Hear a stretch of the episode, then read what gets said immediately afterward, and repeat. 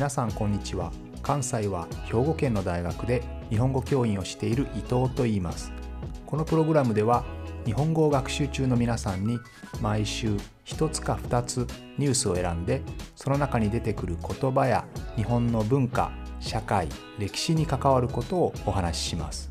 自然なスピードででもほんの少しだけ表現や文法を簡単にして話しますので皆さんが日本語そして日本を学ぶお役に立てれば嬉しいです。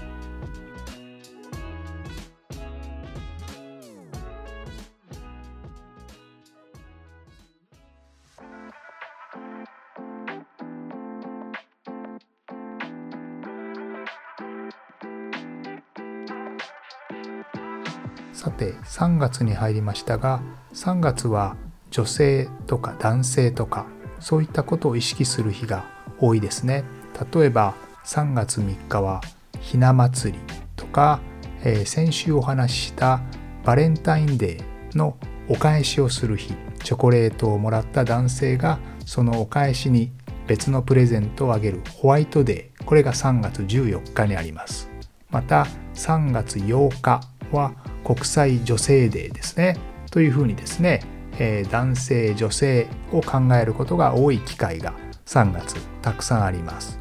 その他にもですね皆さんも知っているかもしれませんが先月は東京オリンピック・パラリンピックの大会組織委員会の森会長がですねちょっと問題の発言をしましたね。女性がたくさん入っていると。会議の時間が長くかかりますという女性蔑視とか女性差別と考えられてしまうようなことを言ったりとかあるいは政府が選択的夫婦別姓について考えるチームを作ると発表したりとかこういうことがたくさんニュースになりましたね。選択的夫婦別姓というのは今ですね日本では結婚したら姓つまり名字ですね、えー、山田さんと、えー、田中さんが結婚したら大体男性の方山田さんが例えば男性だとすると山田さんと田中さんが結婚すると女性の田中さんは山田さんに、えー、姓を変えなければいけませんね。これを選択できるようにしようという、えー、こういうことを考えるチームを作りました。まあ反対する人もたくさんいるんですけどね。えー、ということで今回はちょっとこの男性女性ということについて少し考えてみたいと思います。まずはひな祭りですね。3月3日ひな祭りの日ですけれども、まあ、ひなというのはですね小さな人形という意味です。小さな人形であるひな人形を飾ってですねそこに桃とかお菓子を備えてですねでお酒を飲んでお祝いをするというまあ女の子のためのお祭りの日ですね。でこのお祭りは面白くてですねいろいろな文化が混ざっています。まず1つ目は中国から伝わってきた3月の上司という行事があります。まあ中国人の皆さんはよく知っていると思いますけれども昔中国で3月の一番最初の日を上司と呼ぶんですけれどもこの日にですね、えー、みそぎ。みそぎというのは汚れたもの。汚らわしいものを流してしまうという、えー、そういう日ですね、えー、この行事を行った日を上司の日というんですがこの文化と日本にも古くからですねこういう汚れたもの汚れたものを、えー、逃がしてしまうどこか遠くにやってしまいたいというそういう行事があるんですけどその時に何を使うかと言いますと人型つまり人形ですね。人形を人の体につけて人の体につけて悪いものを人形に吸い取ってもらってでその人形を捨てたりとか焼いたりするんですね。そして自分の中から悪いものを出すという、えー、こういう考え方があります。これ人型っていうんですけどね。人形じゃなくて人型というんですけど、まあ、人型に自分の悪いものを取ってもらう、えー、この考え方が混ざったんですね。でそこに、えー、貴族まあすごくお金持ちの人高貴な人ですね、えー、このお金持ちの女の子がですねまあ女の子というのは人形で遊ぶの好きですよね。この人形遊びというのが混ざったんですね。それで混ざって今の、えー、大体ですね室町時代ですね。1300年ぐらいでしょうか。これぐらいの時期にですねこのいろんなものが混ざって今のひな祭りに近いような形になったと言われています。もともとは人形にですね自分の悪いものをすりつけてこすってねつけて悪いものをどこかに飛ばしてしまうという考えだったのでまあその人形はですね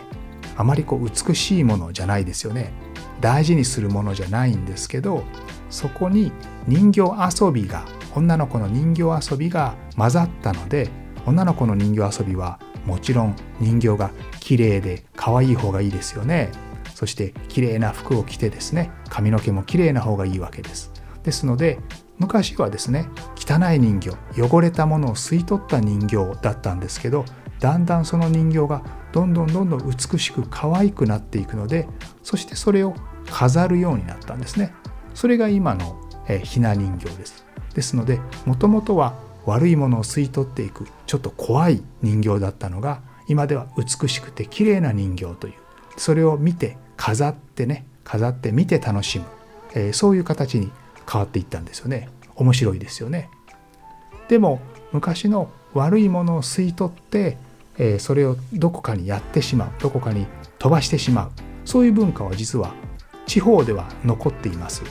例えば鳥取県には流しびなというえ行事がありますけれどもこれはですねひな人形に悪いものを吸い取ってもらってそれを川に流すんですね。川に流して自分の悪いものをどこかに流してしまうという、えー、こういう文化は今でも残っています。先週ですねバレンタインのお話ししましたけどバレンタインデーもいろんな国の文化とか風習が混ざってですね今の形になったということをお話ししましたけどひな祭りもですね今ちょっと考えただけでもいろんな文化がね混ざってできてるんですよね。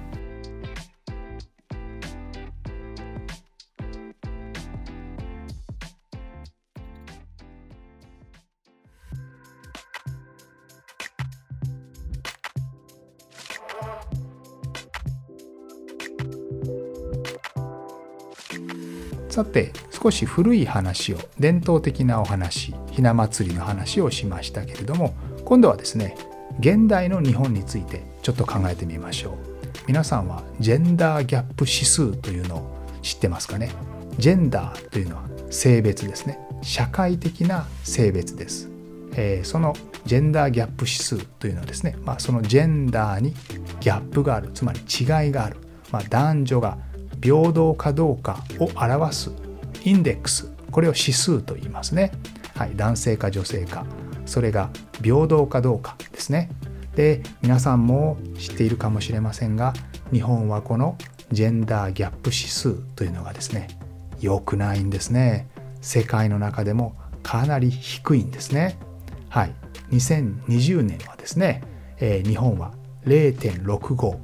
153カ国の中で121番目。ですね。非常に低いんです。これ一番いいのは1です。1というのが最高のスコアですね。男性と女性が完全に平等なその場合に1になります。数字が少なくなれば少なくなるほど平等でないということになります。経済政治教育健康この4つの分野のデータからそれぞれ指数が計算されます。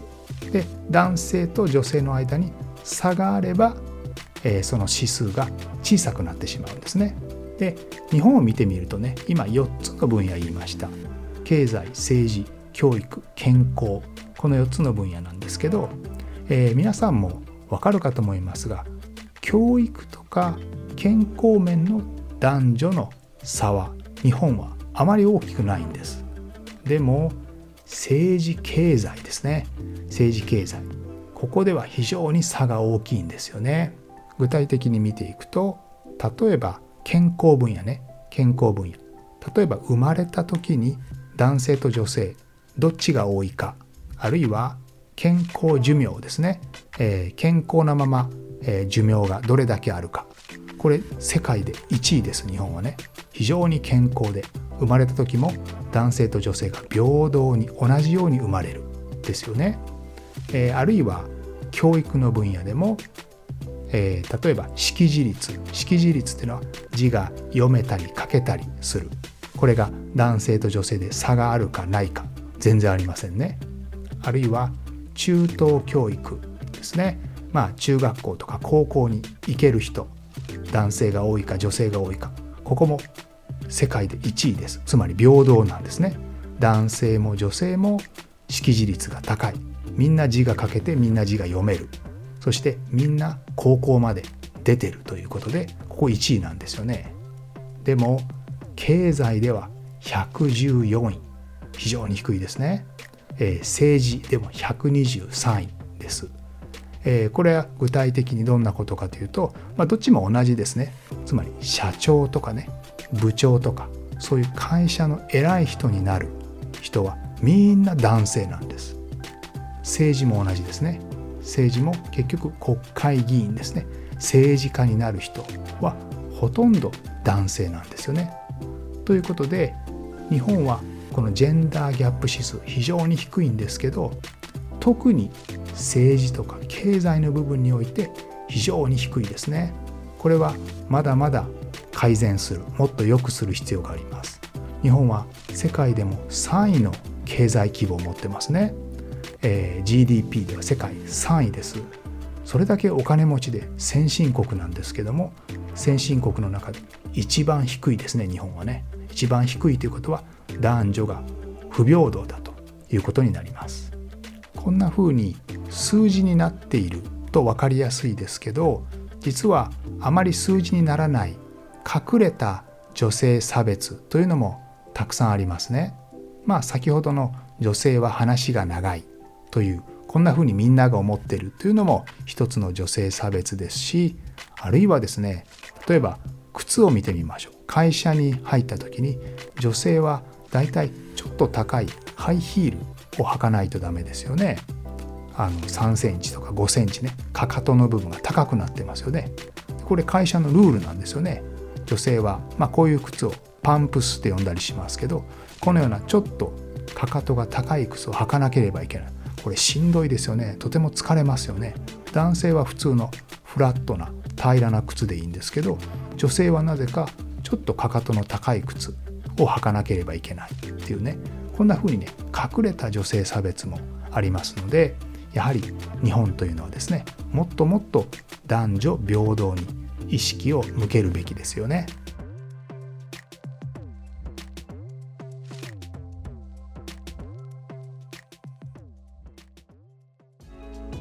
このプログラムでは日本語を学習中の皆さんに毎週ニュースを選んでその中に出てくる言葉や日本の文化社会歴史に関わることをお話しします。